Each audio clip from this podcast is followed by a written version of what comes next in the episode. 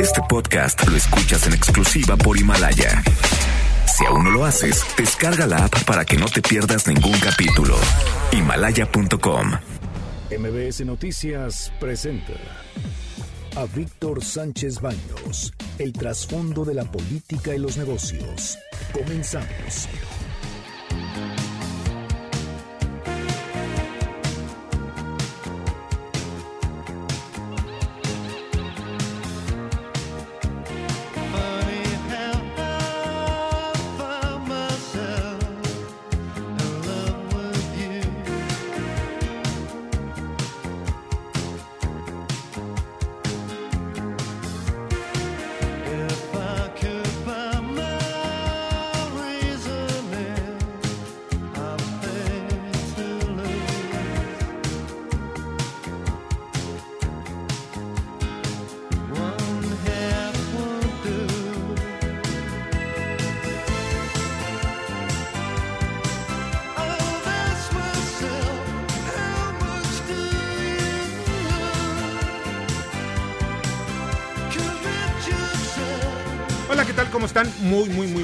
Noches. Los saludo con mucho afecto. Soy Víctor Sánchez Baños en MBS a través de la frecuencia del 102.5 de FM desde la Ciudad de México. Los invito a que en una hora pues discutamos, analizamos la información que ustedes leerán y escucharán el día de mañana. Al mismo tiempo, los invito a que nos vean en streaming a través de la página MBS Radio, perdón, mbsnoticias.com. Y pues ahí nos van a ver, van a ver todo lo que tenemos de información que les podemos ofrecer esta noche. Me acompañan, Anabela Peset, ¿cómo estás? Buenas noches, Vic. ¿Bien y tú? Muy bien, también muchas gracias. Bernardo Sebastián. Ya iniciando la semana. Debate. Comunícate. Comenta a Víctor Sánchez Baños en MBS. Twitter, arroba B. Sánchez Baños y arroba MBS Noticias. También Twitter 3, ¿no?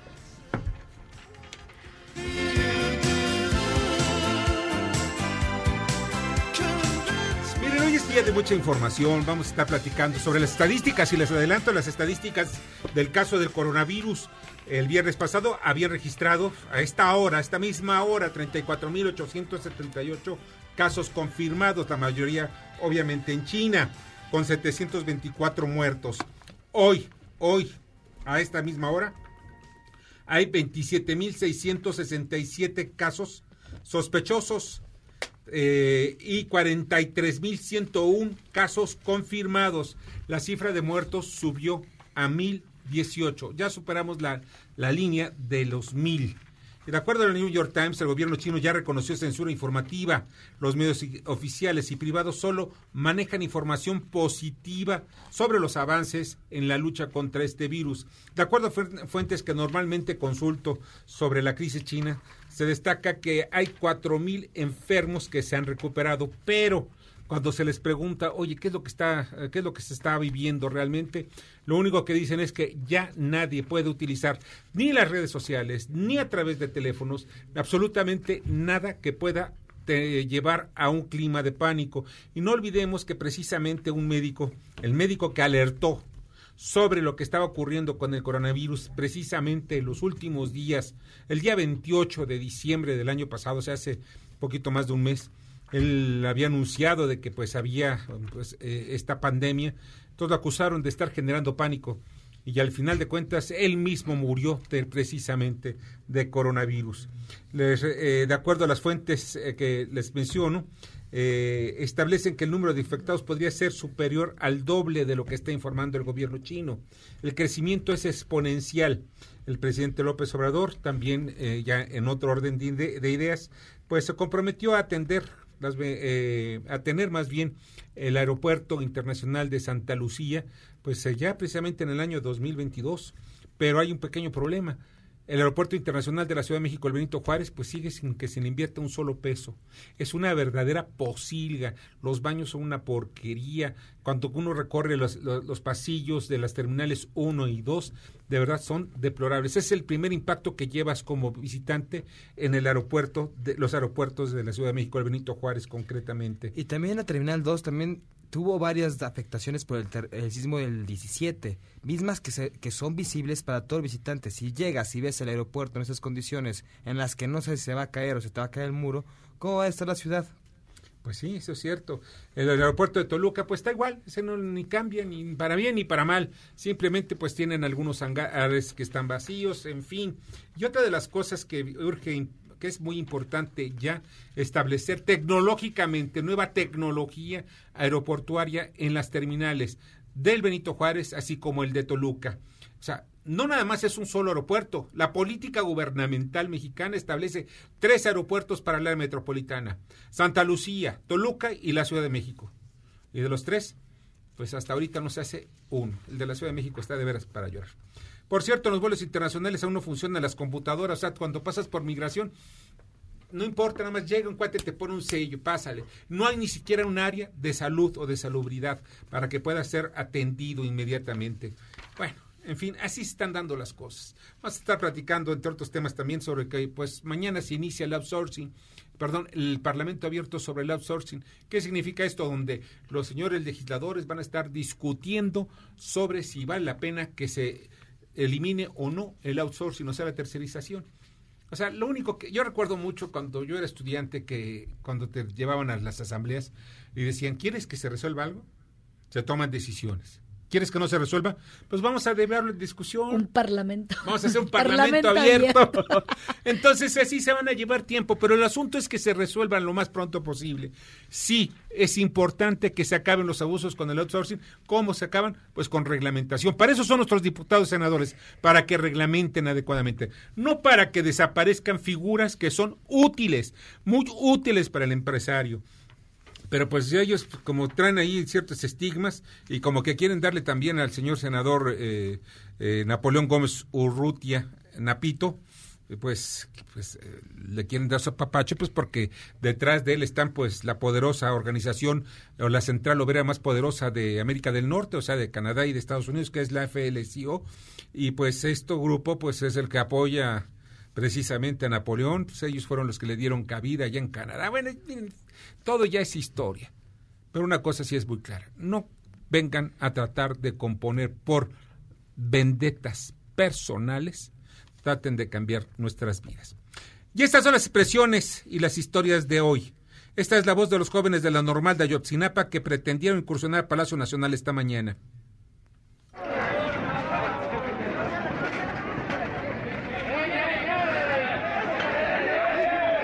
Miren ustedes, ya llegaron con violencia, estaban tratando de buscar la manera de derribar las puertas.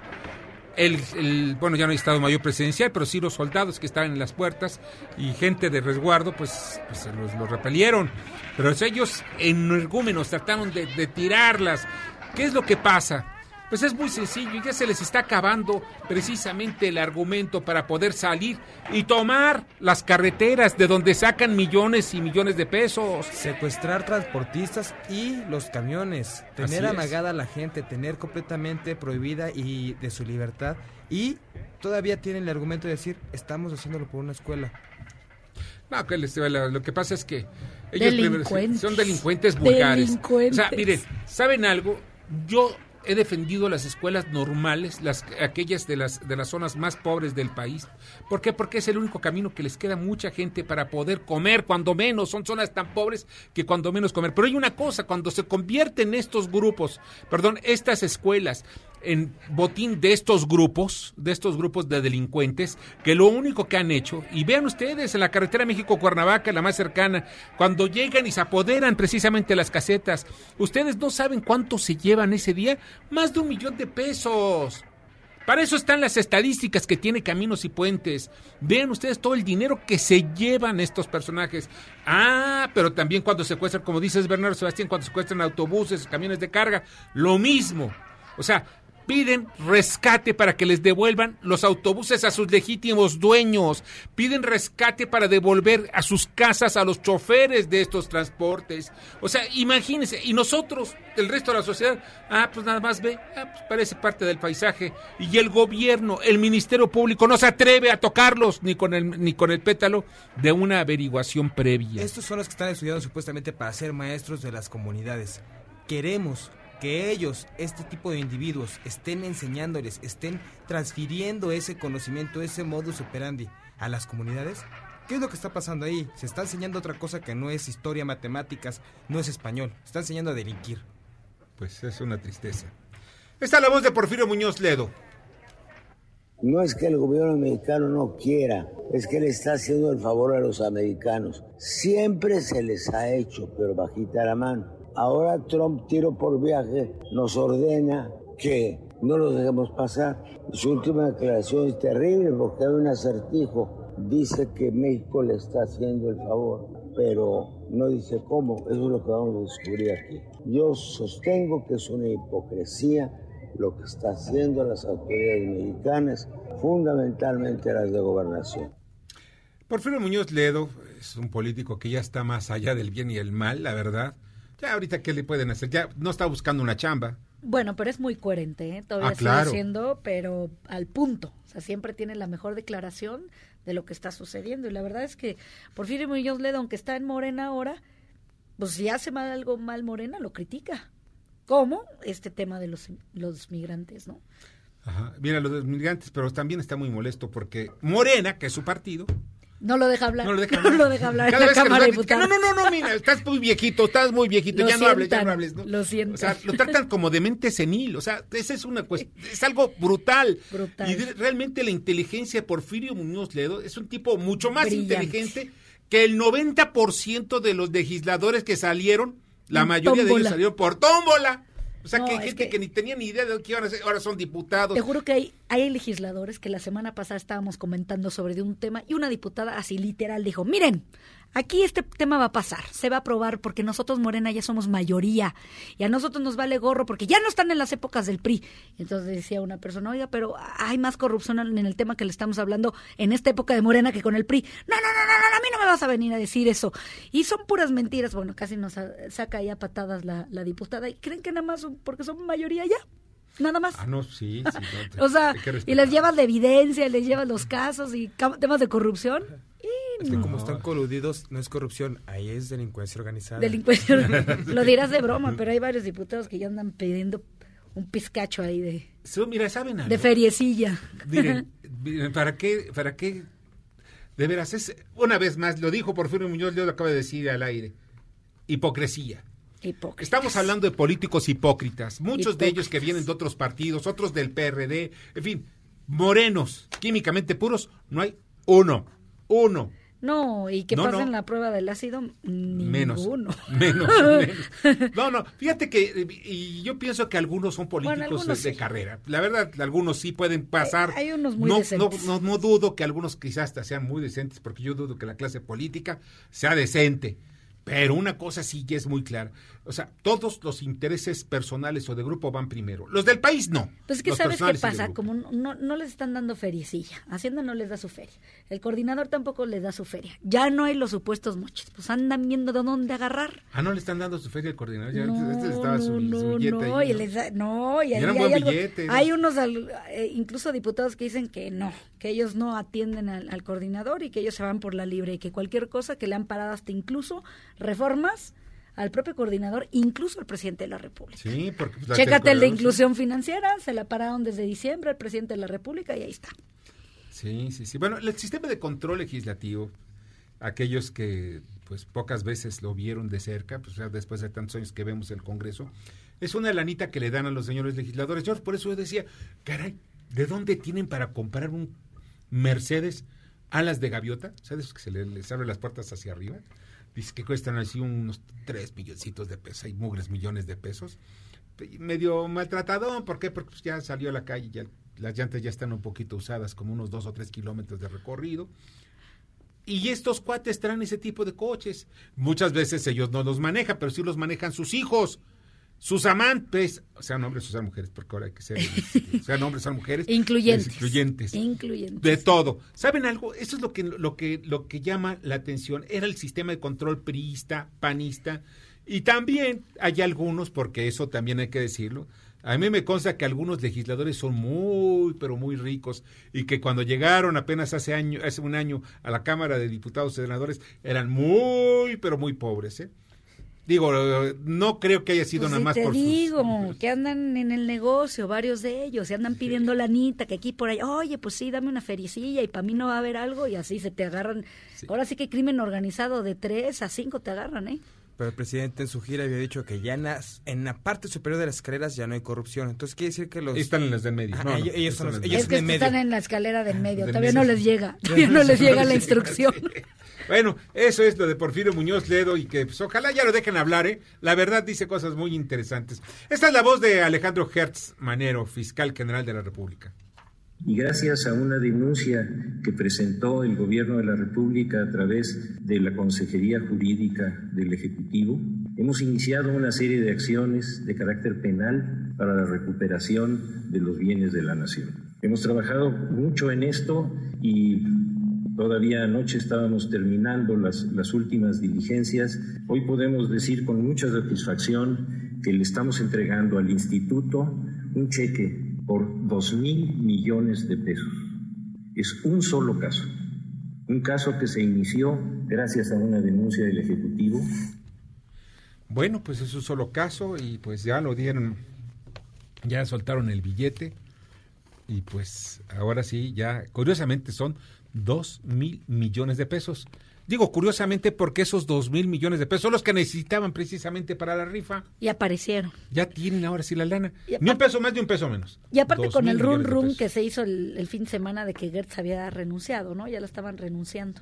El Pero sábado. Fue, todo un run run, todo, mira, muy ficticio. Te Sale en una paginucha de, de- perdón, no paginucha, es una paginita, paginita chiquitita de internet, donde apenas y de vez en cuando ahí llega algún algún cuate a abrirla, ¿no? no, no, es más, ni me acuerdo de su nombre. La abre y de pronto, ¡wow! Gertz Manero va a renunciar. Creo que la nota la escribe un amigo mío que se llama Gabriel Castillo, ¿ves? Pero la verdad de las cosas es que, miren, Fake news. Fake news. Y es obvio, les digo algo, nada más quiero decirles algo. Alejandro Hertz Manero y ningún miembro del gabinete, de verdad, eso que quede muy claro, lo va a correr el presidente, por lo menos en estos, en estos días.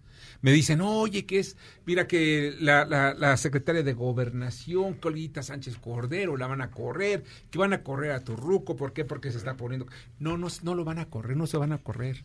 El presidente no corre, ellos se van. Vean cómo se fue el señor eh, que estaba de director El de Hacienda. Social, el de, el de Hacienda y entre otros, ¿no?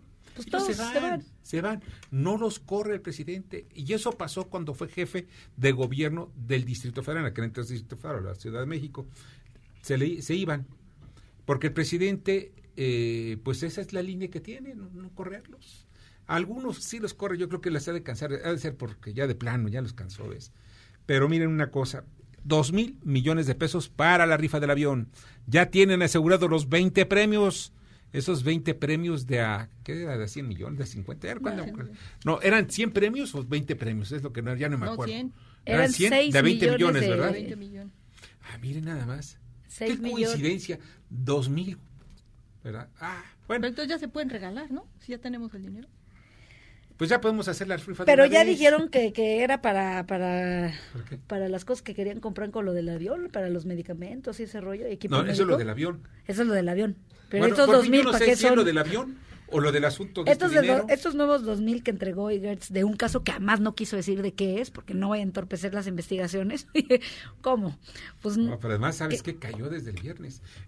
No, no, no, no, es increíble. Esa mayor. suerte, ni Obama, Dios. ni Obama, de veras. Pero en fin, vamos a estar platicando sobre muchos temas. Está este, este asunto de también de los fines de semana largos y de esto habla el presidente de la República. Él tiene un punto de vista distinto, porque él defiende al sector y aquí hay libertades, pero predomina el interés general. Por encima del interés personal o del interés de grupo, del interés de sector, por legítimo que sea, está el interés de la nación. Miren ustedes, yo quiero platicar los motivos por los cuales se aprobó en el 2002. No fue un ¿Qué? asunto de, los, los puentes largos o los fines de semana largos. 2006, ¿no? Fue el 2002. Fue con Vicente Fox y eso se publicó en el diario oficial. Bueno, ¿qué fue, ¿qué fue lo que sacaron de información en aquel entonces? ¿Saben? Esto para impulsar el turismo, para impulsar las ventas. Y sí se impulsaban las ventas, porque aunque sean cinco días al, al año, pues esos días son muy buenos para muchos pueblitos donde la gente llega y pues ahí se distrae un poquito. Miren, lo que, lo que yo veo alrededor de todo esto es de que se pueden combinar. Sí hace falta, sí es cierto, hace falta cultura cívica. Pues que regresen el civismo a las escuelas. Sí hace falta que los, hasta los mismos diputados, estos diputados que platicábamos hace un ratito, miren, de verdad, son de risa. Pregunten cuántos son los artículos que lleguen con uno de ellos y le te- caigan de sorpresa. Oye, ¿cuántos artículos tiene la Constitución? Nadie sabe. Y si te, te le atinan, hay unos que dicen, no, que 130, que 140, que 150, que 25, que uno, los que sean. Cuando ustedes nada más te los digo aquí entre nos, porque sé que, para que lo sepan ustedes si no lo saben, son 136 artículos. Y esos 136 pocos lo saben, lo pueden decir de nuestros señores legisladores, y son los que modifican las leyes. Miren, todo esto me lleva a una simple reflexión. Vamos viendo que, por qué motivo podemos nosotros transformar todo ello a través de la educación. Y que los días se pueden hacer los, los- los fines de semana largos, claro que se pueden hacer. Y que el día, el 5 de febrero, por ejemplo, que en lugar de que sea un día de asueto, pues en las escuelas se hagan trabajos, que se busque la manera que los niños estén conscientes que se trató del día de, con que se conmemora el aniversario de la Constitución que por cierto no es el 5 de mayo, ¿eh? porque hasta un diputado le pregunté, oye, ¿qué se feste ¿cuándo se festeja el Día de la Constitución? Perdón, le pregunté, perdón, eso se los dije el, el viernes, ¿qué se festeja el 5 de febrero? Uno me dijo que era la batalla de Puebla, de verdad. Yo dije, caray, no, no, no, no, que Dios nos agarre confesados. Ese es el tipo y nivel de algunos de nuestros legisladores. Otra legisladora cuyos nombres no, no los digo porque de veras, ay, es, es, es, es de pánico. Oye, A otra, ¿sabes qué le pregunté? Le digo, oye, ¿qué se festeja el 5 de febrero? Y se queda pensativa, dice, el Día de la Bandera. el Día de la Bandera. Por Dios. Eso es lo que hace falta. Son épicos. Cultura cívica. Y eso, ¿saben dónde se, se da? En las escuelas. Por lo menos para que no tengamos ese tipo de legisladores de tómbola. Oye, pero pues para el 2021, si nos quedamos sin puentes largos, nada más vamos a tener dos puentes vacacionales, el del primero de enero y el del 5 de febrero, que caen en viernes. El resto caen en sábado, la mayoría, o en domingo. O sea, qué triste historia. Qué nada más triste vamos a historia, tener- porque esos días van a tener que llevar a los niños a la escuela. ¿Para qué? Pues para que platiquen con y- ellos y por cada- les digan de qué se trata. Fíjate, este último fin largo se generó una derrama económica de cuatro mil millones de pesos, que no tendríamos al año que entra, pues obviamente no, porque ya no va a haber estos fines de semana largos. Y se especulaba también que iban a buscar que esos puentes se compensaran otros días, pero que ya no fueran fechas especiales. Entonces, ¿cómo los dividirían? ¿Cada dos meses tener un puente largo o algo por el estilo? Porque también a la gente, pues es lo que les caía, ¿no? Podían pensar que para esta fecha, que es un día especial, hacer algo, ¿no? Es como, ah, ya nos cae el puente largo. No, ya sabes qué, que eso de los puentes, en fin. Lo único que queda claro es educación. Es bien difícil, ¿verdad? Y aunque le bajen el presupuesto a la educación, educación. Hay que decirle a la gente, pues por lo menos, ¿cuántos son los héroes nacionales que nos dieron patria, no? Bueno, en fin, vamos al resumen, a las- al resumen informativo, las 10, antes de las 10. Carmen Delgadillo. Amparo. Padres de niños con cáncer van contra el Congreso, autoridades de salud y el INSABI por del- el desabasto de fármacos y cobro de atención médica. Se encuentran en la CEGOP. Carlos Amada. Se confirmó que no hay elementos para acusarlo por fraude. Podrá reclamar el préstamo de 400 millones de pesos al PRD cuando Rosario Robles era la dirigente. Morena. El presidente de transición, Alfonso Ramírez Cuellar, afirmó que su elección fue un reproche a la anterior dirigencia que tramposamente buscaba alargar su vigencia. Presupuesto de Estados Unidos. Solicita 2 mil millones de dólares para la construcción del muro, 3 mil menos que el año pasado. INEGI. Informó que el consumo privado en noviembre creció apenas 0.6% respecto a octubre. También que la inversión fija bruta subió en términos reales 1.1%. Ejecutivos de Finanzas. Ángel García Lascurain prevé que seguirá el magro crecimiento si no hay cambios en el modelo económico. La UNAM. El fin de semana levantaron el paro cinco escuelas, pero 11 continúan sin actividad- actividades, entre ellas el CCH Oriente, que hoy decidió hacer paro indefinido. Morelos. Pararon servicios 5.000 empleados de los servicios de salud, exigen el pago de aguinaldo. Diálogo. Se reunió el canciller Marcelo Ebrard con jefes de delegación de la reunión viceministerial anual de MICTA, que conforman México, Indonesia, Corea del Sur, Turquía y Australia. Bukele. provocó una crisis constitucional en El Salvador al ordenar que entrara el ejército al Congreso para que se aprobara un crédito para combatir a las bandas delincuenciales. La Corte le pidió abstenerse de usar a las Fuerzas Armadas para actividades contrarias a los fines constitucionales. Muchas gracias, Carmen, te agradezco muchísimo.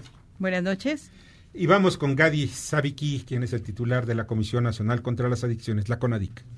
Conforme a la política de este gobierno que tiene que ver con la salud mental y con las adicciones, forzosamente necesitamos integrar una visión de género en donde ponga en un lugar especial a las mujeres, a las jóvenes, a las niñas, que son un grupo particularmente afectado por el consumo de sustancias y esto se ha dejado notar últimamente al haber sido evidente que el consumo de las mujeres y de los hombres en sus pares, digamos de la misma edad, en las secundarias y en las preparatorias, prácticamente se ha equiparado y esto es muy significativo puesto que las mujeres, tanto en otras sustancias como con el propio alcohol, son un grupo particularmente vulnerable y que corre un riesgo mayor al hacer abuso del alcohol e incluso depender de él.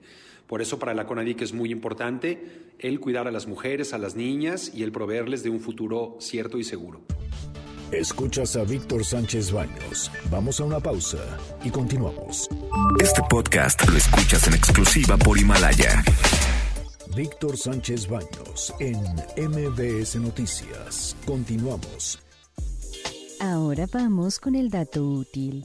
En México, 82.2% de la población está afiliada a alguna institución de salud, según datos de la encuesta Intercensal 2015 del INEGI. Debate Comunícate. Da tus opiniones a Víctor Sánchez Baños en MBS. Teléfono en cabina 5566 1025.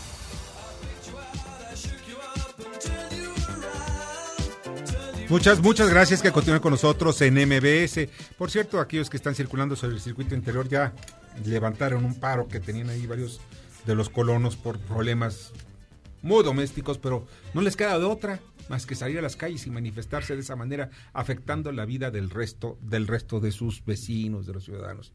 En fin, está con nosotros Juan de Villafranca, director de la Asociación Mexicana de Laboratorios Farmacéuticos. ¿Cómo estás, Juan? Víctor, bien, muy bien, buenas noches. Oye, qué, qué uso tenerte aquí.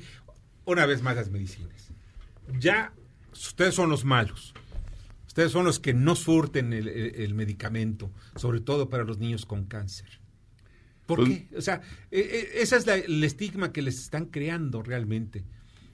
Pues mira, ya el tema de salud es un tema de la agenda nacional, muy importante. Y yo lo que te puedo decir es que los laboratorios mexicanos tenemos capacidad de surtir. De la capacidad instalada se utiliza únicamente el 55% Ajá. y estamos surtiendo lo que nos piden. Estamos, o sea, si ustedes les piden 100 medicamentos, 100 surten surtimos lo que podemos y tenemos de la capacidad instalada el 55% es la que se está utilizando. Ahora bien, entonces, ¿de dónde viene todo este asunto donde ustedes, pues más bien los laboratorios precisamente son los que no están produciendo y que pues ellos están, están buscando la manera, por eso están importando incluso o buscan importar, importar medicamentos con el fin de, de suplir las carencias que hay en México? Mira, yo creo que la solución está aquí en México. A veces, a veces uno busca las soluciones fuera y la solución aquí la tenemos. Ajá. Este, entonces, como, como comentaba, este, hay capacidad de producción con medicamentos de calidad, eficacia, y si nos piden, surtimos. Este, no hay un tema de, de, boicot o de bloquear, simplemente queremos ser parte de la solución a un tema tan importante como es el tema de la salud de los mexicanos. Ahora bien, en todo esto que estamos viendo, lo del surtir medicamentos, sobre todo al sector salud, porque yo no veo que haya carencia en el sector privado. ¿eh? Tú llegas a las farmacias y ya hay los medicamentos, casi todos. No, hasta ahorita yo no sé si hay alguna, alguno que falte, pero en el sector público sí. Ah, tuvieron ustedes una reunión precisamente con funcionarios de la Secretaría de Salud. Al final, ¿cuál fue el acuerdo? Mira, fue una reunión muy importante y muy positiva. Esto se derivó de una reunión que tuvimos el miércoles con Alfonso Romo y el director general del Seguro Social. De ahí lo que planteamos era, necesitamos tener un diálogo este, franco, abierto, sin prejuicios y constructivo. nos convocaron una- a una reunión en gobernación donde estuvo la secretaria de gobernación, estuvieron todos los actores del- de- de- por parte del gobierno y estuvimos todos los representantes del sector privado. Y ahí finalmente lo que se acordó es, vamos para adelante, vamos a apoyar y, y de ahí se derivó el tener, aparte de la reunión de alto nivel con acuerdos, digamos, políticos este, de apoyo, unas mesas de trabajo que ya empezaron a trabajar desde el viernes, donde se citaron a laboratorios y se empezó a ver clave por clave cuál es el tema de desabasto, cuál es el posible requerimientos inmediatos y sobre eso volaron inclusive porque no estaba previsto gente de los laboratorios que tenemos en Guadalajara, en este en Baja California, en Monterrey para atender esta esta demanda. Ahora, ¿cuál es la demanda más importante? Obviamente, los que impactan son los eh, eh, asuntos para, más bien los medicamentos contra el cáncer, pero también hay carencia hasta de aquellos medicamentos que son muy baratos, como el ibuprofeno y todo ese tipo para dolores, en fin. Mira, fue una reunión muy larga, porque después de que tuvimos la reunión de alto nivel, empezaron a reunirse a partir de las diez y media de la mañana, acabaron a las tres de la mañana del, del sábado y se suspendió la reunión porque pues, ya todo el mundo estaba muy cansado y al día siguiente se reanudaron las pláticas laboratorio por laboratorio a partir de las 8 de la mañana hasta la una de la tarde para ver cuáles eran las necesidades, con qué contaban los laboratorios en inventario y qué podían producir en el corto plazo. Y aquí lo importante es que con esto se puede garantizar que haya un abasto, porque ahorita de alguna manera se venía cubriendo con la licitación que se hizo a final del 2018 y la que se hizo a mitad de do- del 2019. Entonces, muy importante cubrir ahorita el abasto a corto plazo y lo que también se acordó es que estas mesas de trabajo continúen para empezar a trabajar desde el mes de marzo en lo que va a ser la licitación para el 2021. Ahora bien, eh, pues hay abierta la puerta para la importación, pero muchos de estos productos eh, farmacéuticos que vienen de importación, pues ni siquiera han pasado las mismas pruebas de, internacionales. Por ejemplo, en el caso de las autoridades norteamericanas o las europeas, pero sin embargo se les abre la puerta. Esto es una competencia desleal. A nosotros es un tema que nos preocupa mucho porque lo que pedimos es un piso parejo y que en un momento dado se han establecido parámetros muy altos por COFEPRIS para los laboratorios mexicanos y lo que exigimos y lo que pedimos es que sea un piso parejo. En piso parejo podemos competir, lo que no se vale es que en un momento dado entren medicamentos que no cumplan con estos estándares, porque al final de cuentas lo más importante es la salud de los mexicanos. Claro. Y si entran medicamentos que no cubran esos requisitos de calidad, pues este, hay un riesgo para la salud. Sí, porque ante la desesperación no vayamos a traer este, medicamentos de la India o de China, que quizá para esa población sí les sirva, ¿no? Pero la bioequi- bioequivalencia para acá, pues los mexicanos tenemos otro tipo de comida, otro tipo de altura, otro tipo de cosas que sí influyen, ¿no? En, en en el hacer de los medicamentos. Sin duda ese, ese tema es muy importante. Y además algo que tenemos que considerar hoy en día es el, el- tema lamentable de, eh, del coronavirus en, en- en China. Y esto ha implicado que no solamente de China, sino de la India, se estén bloqueando las salidas de ciertos laboratorios de productos. Entonces, aquí tenemos la ventaja de que en México tenemos más de 90 plantas que tienen capacidad de surtir y es la eh, es el, el enorme privilegio que tenemos como país de poder surtir desde, desde lo que tenemos ya instalado. No se requiere in- inversión, ya está, está la inversión hecha. Entonces es simplemente el aprovechar lo que ya tenemos, una infraestructura que ha llevado mucho tiempo, este, no solamente en recursos, sino también en establecer estándares de calidad de lo más alto que tenemos en México.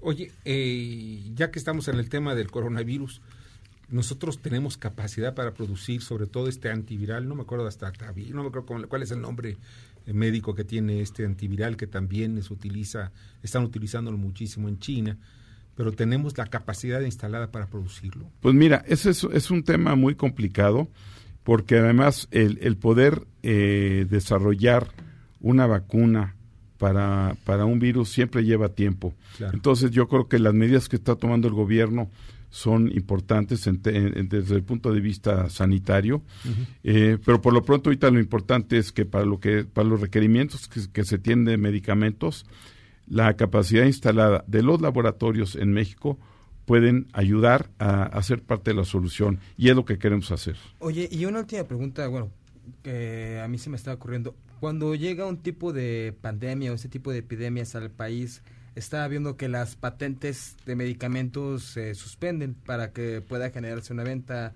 de medicamentos más accesible a la población. Esto podría pasar directamente aquí en México y los costos los puede afrontar, los afronta el laboratorio o el gobierno. Mira, lo que sucede es que en este caso, eh, para el tema de coronavirus, no queda muy claro cuál es el, el medicamento o la vacuna, ¿no? pero evidentemente que el tema de una patente que tiene una vigencia de, de 20 años a partir de que, de que se registra, pues puede, por razones este, de urgencia, se puede, se puede abrir el espacio para que entren otros medicamentos. Pero eso no creo que sea aplicable al tema del coronavirus. Pues vamos a ver cómo nos agarran, ojalá y que no sea una pandemia esta epidemia que está allá en, China. Juan, pues te agradezco muchísimo que hayas estado con nosotros. Muchas gracias. Saludos a ti, Víctor, y a toda tu audiencia. Y gracias por estar como invitado aquí a, tu programa. No, qué mal eres. Gracias que viniste. Juan de Villafranca, director de la Asociación Mexicana de Laboratorios Farmacéuticos. Vamos a una breve pausa y regresamos. Escuchas a Víctor Sánchez Baños. Vamos a una pausa y continuamos. Este podcast lo escuchas en exclusiva por Himalaya. Víctor Sánchez Baños en MBS Noticias. Continuamos. Ya regresamos con el dato inútil. 39.2% de los mexicanos con seguridad social están afiliados al IMSS, 7.7% al ISTE y 3.3% a alguna institución privada, según datos de la encuesta intercensal del INEGI. Debate. Comunícate. Comenta Víctor Sánchez Baños en MBS, Twitter, arroba B. Sánchez Baños y arroba MBS Noticias. Bien, por fortuna, aquí trabajando en dos instrumentos. Muchas gracias que continúen con nosotros, les agradezco muchísimo eh, que sigan esta noche en MBS. Y Mario está, Mario, ahorita le estaba hablando fuera del aire, Mario Velázquez, presidente, el consejero del Instituto Electoral de la Ciudad de México, te agradezco mucho que estés con nosotros esta noche. Muchas gracias, Víctor. Pues eh, estamos aquí eh, particularmente en, el Instituto Electoral de Plácemes porque en fecha próxima, el día 12 de febrero, recibimos el certificado que nos, eh, de alguna manera, nos hacen establecido el ISO electoral que se tiene hoy día ya en la institución eh, y que logramos desde el año 2017. ¿El ISO electoral qué es? Bueno, es, un, es, una, es, es una calificación, es una norma de, de, calidad, pero ¿qué es exactamente en el... Bueno, en particular, como tú sabes, muchas de las empresas que se dedican a la manufactura han establecido estándares para la producción de sus productos y en el caso de los servicios como el, el electoral, algunas eh, instituciones de gran prestigio como la Fundación Kofi Annan, el Consejo de Europa, Idea Internacional y la propia Organización de Estados Americanos establecieron eh, una norma en la cual los institutos electorales, desde luego, fueran objeto de una auditoría para ver si sus servicios, desde luego, cumplen con los estándares internacionales y de esa manera alcanzar esta certificación. Nosotros en 2016 conocimos esta norma que se surge en 2014 y en 2016 tomamos la decisión de eh, someter a la institución electoral de la Ciudad de México a este eh, pues eh, a toda esta implementación y a toda esta auditoría que significa la normativa del ISO electoral y logramos esta certificación en 2017. Esto garantiza particularmente a la ciudadanía de esta entidad federativa que los procesos electorales cumplan los estándares internacionales que desde luego tienen como propósito darle a la ciudadanía la confianza de que en la institución electoral los procedimientos alcanzan esos estándares internacionales. ¿Cuáles son esos estándares internacionales? Bueno, en principio, toda la parte de la organización misma de un proceso electoral debe de cumplir con eh, particulares eh, principios como son la autonomía, algunos otros establecidos en, en cuanto a los servicios y la calidad que estos deben tener hacia lo que en términos de esta norma son los clientes. ¿Qué esperan de alguna manera los ciudadanos, los partidos políticos y las organizaciones respecto de los servicios electorales? ¿En, qué sentido, desde luego, una persona que está eh, contendiendo para un cargo político debe de, de recibir los servicios particularmente de las instituciones electorales. Y en ese sentido, esta norma eh, ISO electoral establece estándares mínimos de calidad que tienen que alcanzar las instituciones para lograr ser certificadas. Nosotros lo alcanzamos en 2016 y como tú sabes, una vez alcanzado, año con año se hace una recertificación. 2017 alcanzamos la certificación, lo hicimos 2018, a la par de que teníamos el proceso electoral en curso que estábamos organizando, teníamos a los auditores a un lado observando de qué manera estábamos atendiendo nuestras obligaciones y responsabilidades para verificar si lo que estaba escrito en los procedimientos se alcanzaba de manera real en la atención de todas las eh, tareas que tenemos institucionalmente logramos la recertificación en 2018 y para 2019 se hace una actualización de esta norma electoral. Y este ISO electoral para 2019 tiene esta actualización, ahora es la norma 54001 apegada totalmente al, a, a, todos los estándares del ISO mismo y para nosotros fue una pues gran satisfacción que en diciembre de 2019 nuevamente fuimos auditados y volvimos a alcanzar la recertificación. Y el próximo miércoles nos entregan la certificación de este ISO electoral y desde luego debo decirlo que a nivel internacional somos el primer órgano subnacional que recibe esta certificación hay algunas otras instituciones electorales, particularmente en, Latinoamérica, que han alcanzado esta certificación y eh, estas son eh, organismos nacionales. Nosotros somos el primer órgano subnacional en alcanzar esta certificación y la verdad lo decimos con, eh, con gran orgullo en la Ciudad de México esta institución ha alcanzado esta certificación y también hacer un reconocimiento a la ciudadanía de esta gran ciudad porque parte de esta certificación está en el trabajo que ellos también eh, eh, ofrecen al momento de organizar un proceso electoral, que como tú sabes, las instituciones electorales, si bien tenemos la responsabilidad de organizarlas, la tarea principal y fundamental está a cargo de la ciudadanía, quien está particularmente el día de la elección en las mesas directivas de Castilla. Sí. Oye, Mario, yo te quería preguntar, la, bueno, este hizo esta, esta calificación que se da, ¿la podría llegar a aspirar a estas consultas ciudadanas que está promoviendo el presidente? Y estas consultas ciudadanas, ¿en algún momento pueden llegar a afectar el trabajo que está haciendo el bueno, el Comité Electoral? Bueno, en principio decirte que toda consulta, incluso en la Ciudad de México tenemos una ley de participación ciudadana que establece requisitos mínimos para alcanzar su legalidad, su legitimidad. Entre ellos, nosotros hemos organizado algunas consultas ciudadanas que desde luego tienen un estándar, estándar específico y que desde luego justamente este ISO electoral alcanza tanto a los procesos electorales como a las consultas ciudadanas. Tal vez para ustedes eh, les sea familiar la famosa consulta El Corredor Chapultepec, una consulta que se realizó por la institución electoral donde tuvimos que revisar desde las partes legitimadas para iniciar esta consulta, es decir, hay eh, personas que se encuentran expresamente legitimadas, puede ser en el caso de la Ciudad de México el alcalde, la alcaldesa, la jefa de gobierno o determinados comités ciudadanos ahora vigentes que tienen esa posibilidad, esa facultad de iniciar consultas. Hay algunas otras eh, formas de organizar esta consulta, pero siempre deben estar a principios, apegados a principios de legalidad.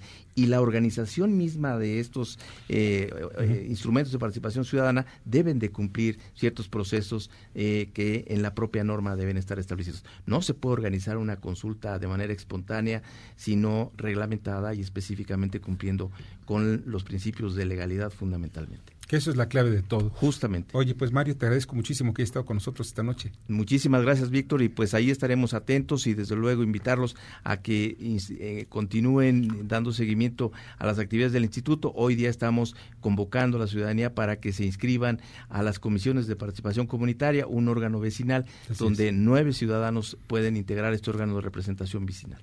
Pues ahí están, ahí está la invitación. Muchísimas gracias, Víctor. Mario, muchísimas gracias. Mario Vázquez, quien es, eh, Velázquez, perdón, quien es presidente consejero del Instituto Electoral de la Ciudad de México, que por cierto le salió muy bien esta consulta del presupuesto participativo. ¿eh? Felicidades. Muchas gracias. Muchas gracias, que la pases bien. Y vamos a las columnas político-financieras que leerán ustedes el día de mañana en los periódicos diarios de la Ciudad de México. Arturo Dam. Víctor Radio Escuchas, ¿cómo están ustedes? Muy buenas noches. El día de mañana en mi columna Pesos y Contrapesos analizo el comportamiento de la confianza de los empresarios, de la inversión fija bruta y del consumo privado y trato de explicar cómo todo está relacionado y desafortunadamente sin recuperación a la vista. Mañana en Pesos y Contrapesos en el diario La Razón. Muchas gracias Arturo. Rosario Avilés. El problema del coronavirus que se suscitó en China es una epidemia que puede ser muy, muy devastadora para la aviación mundial. La, algo similar se vivió hace casi 20 años con el SARS, la gripe aviar, que le costó a la industria aérea 7 mil millones de dólares y ahora podría ser peor. Todo esto lo podrán ver mañana en la crónica de hoy. Muchas gracias, Rosario. Francisco Rodríguez. La columna que se publicará mañana lleva como título Las ocurrencias de la 4T y sin dinero no hay poder absoluto. Se trata de revisar un poco el sistema presidencialista mexicano, que la verdad ya dio todo lo que tenía que dar. Y sobre todo en esta administración, que sale con cada ocurrencia. Pero lo peor de todo es que no habrá dinero. Ya no hay dinero para que todas estas ocurrencias mañaneras se puedan llevar a cabo. Eso te platico más mañana en www.indicepolitico.com. Mientras tanto, te deseo como siempre buenas gracias y muchas, muchas noches. Muchas noches también para ti, Paco. Julio Brito. Resulta que el ensamble de vehículos en México tuvo el arranque de año más débil desde el 2009, con una caída del 4% en las unidades producidas en enero respecto al 2018, lo que supone la mayor caída para este mes desde el 2009. Estos y más temas los encontraremos en mi columna Riesgos y Rendimientos que publicamos todos los días en el periódico La Crónica de hoy. Por lo pronto, muy buenas noches. Buenas noches, Julio. Adrián Trejo. El próximo miércoles se realizará en el Senado una reunión que los legisladores llaman de Parlamento Abierto, en la que se tratará el tema del outsourcing o subcontratación. En México, las grandes compañías utilizan esta figura de subcontratación para ahorrar costos o para optimizar costos en los ramos de la seguridad social, sobre todo. De este y otros temas que les platicamos en la Divisa del Poder, la columna que ustedes pueden leer diariamente en el periódico 24 horas. Buenas noches, hasta mañana. Muchas gracias, Adrián. Te agradezco mucho, Mauricio Flores. Mañana les vamos a platicar sobre los elementos que van a estar en juego ahí en el Parlamento abierto que se realiza este miércoles en el Senado de la República. La iniciativa del senador Napoleón Gómez Urrutia, con la cual se pretende o pretende todavía llevar adelante, llevar adelante la extinción del llamado outsourcing o tercerización laboral. ¿Qué significa esto? Ustedes habían escuchado algo así que se llama Todos Unidos contra Napoleón Gómez Urrutia. Mañana, ahí los detalles, gente detrás del dinero, periódico La Razón. Muchas gracias, Mauricio. Darío Celis. Mañana en la columna La Cuarta Transformación del periódico El Financiero, le vamos a platicar del caso de Telra Realty, una firma que cobró más de cinco mil millones de pesos al Infonavit y que hoy es objeto de una investigación en la Fiscalía General de la República. ¿Cuál es la relación de esa empresa con el anuncio que hizo ayer el presidente de devolver al Instituto de Recuperación del dinero que fue robado al pueblo, dos mil millones de pesos. De esto vamos a platicar mañana en la columna La Cuarta Transformación del periódico El Financiero. Buenas noches. Buenas noches, Darío. Y miren, mañana publico en mi columna Poder y Dinero en Eje Central, Diario Imagen, en varios medios, Cuadratín, etcétera. Miren, lo del asunto del coronavirus, del punto de vista económico, el coronavirus arruinará el mundo. China paralizó ya su comercio en Oriente. Hoy estamos viendo que los puertos en el Oriente, o sea, Shanghai, entre otros, están totalmente paralizados. Hay un embudo donde ya no se puede mover mercancías, ni para entrar ni para salir. Esto implica que el resto del mundo esté también paralizándose. Dependemos el 16% del planeta, dependemos de China, de su comercio en China. Y por si fuera poco, pues los chinos están pidiendo hoy auxilio. Y miren, les voy a dar una, una pues, eh, una consulta, más bien más una consulta, sino un consejo al gobierno de México. Tenemos un avión, el 787, el Dreamliner, este, el TP-01, el presidencial, pues, que lo utilicen para qué? Para llevar ayuda humanitaria a China y de paso para traer a algunos mexicanos que están todavía varados incluso en la zona de, de Jugán. ¿Cuál es el asunto que tenemos que, que, llevar? Ya se están produciendo en México. Hay empresarios chinos que no están pidiendo limosna. Ya compraron mascarillas, ya compraron caretas. ¿Para qué? Para evitar que haya contagios. Todo esto está listo para llevarse. No hay aviones. Para eso que sirva el avión presidencial, no para desviar únicamente la atención de los problemas graves que estamos viviendo los mexicanos. México tiene toneladas de ayuda que puede mandar, que ya está lista, pero está varada en nuestro país. De esto y más, lean columna el día de mañana. Y pues vamos a un corte, un breve corte y regresamos. Escuchas a Víctor Sánchez Baños. Vamos a una pausa y continuamos. Este podcast lo escuchas en exclusiva por Himalaya. En la Cámara de Diputados trabajamos en favor de las mujeres. Por eso legislamos para que tengamos igual representación en la toma de decisiones públicas. No suframos discriminación laboral y nuestro salario sea igual al de los hombres por el mismo trabajo. Recibamos justicia en caso de acoso en Internet y agresiones físicas. Y tengamos licencia de maternidad en caso de adopción y atenciones responsables en el embarazo. Las y los diputados trabajamos para que la violencia contra las mujeres se castigue y nuestros derechos se hagan realidad. Cámara de Diputados. Legislatura de la Paridad de Género. México es nuestra casa y quiero su bienestar. Por eso consumo lo nacional. ¿Y ahora qué pasó? ¿Por qué hay tanta gente si la de enfrente está vacía? Porque cargando gasolina de Pemex apoyamos a México. Y aquí dan muy buen servicio. Y la gasolina de Pemex es de la más alta calidad. Y además contiene Aditec que protege el motor del auto. Es amigable con el medio ambiente y reduce la emisión de gases. Por el rescate de la soberanía, consumo gasolinas Pemex. Gobierno de México. Si eres fan de la justicia electoral, muy pronto llegará a tu universidad la gira que estabas esperando. La, la, la, escuela judicial va a tu universidad. El Tribunal Electoral te invita a participar en la semana de la Escuela Judicial Electoral, donde podrás conocer, analizar y debatir sobre temas electorales como las sentencias y sus alcances. Visita nuestra página www.te.gov.mx diagonal semana eje. Tribunal Electoral del Poder Judicial de la Federación. Víctor Sánchez Baños en MBS Noticias. Continuamos. Continuamos con el dato feo. Tres de cada cuatro pensionados del IMSS perciben mensualmente menos de 5 mil pesos.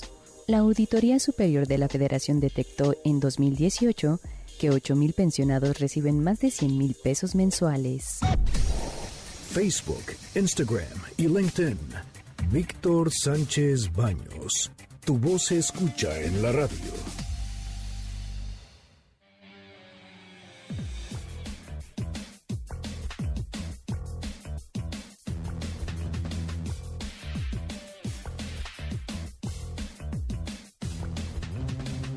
Muchas gracias que continúen con nosotros en MBS.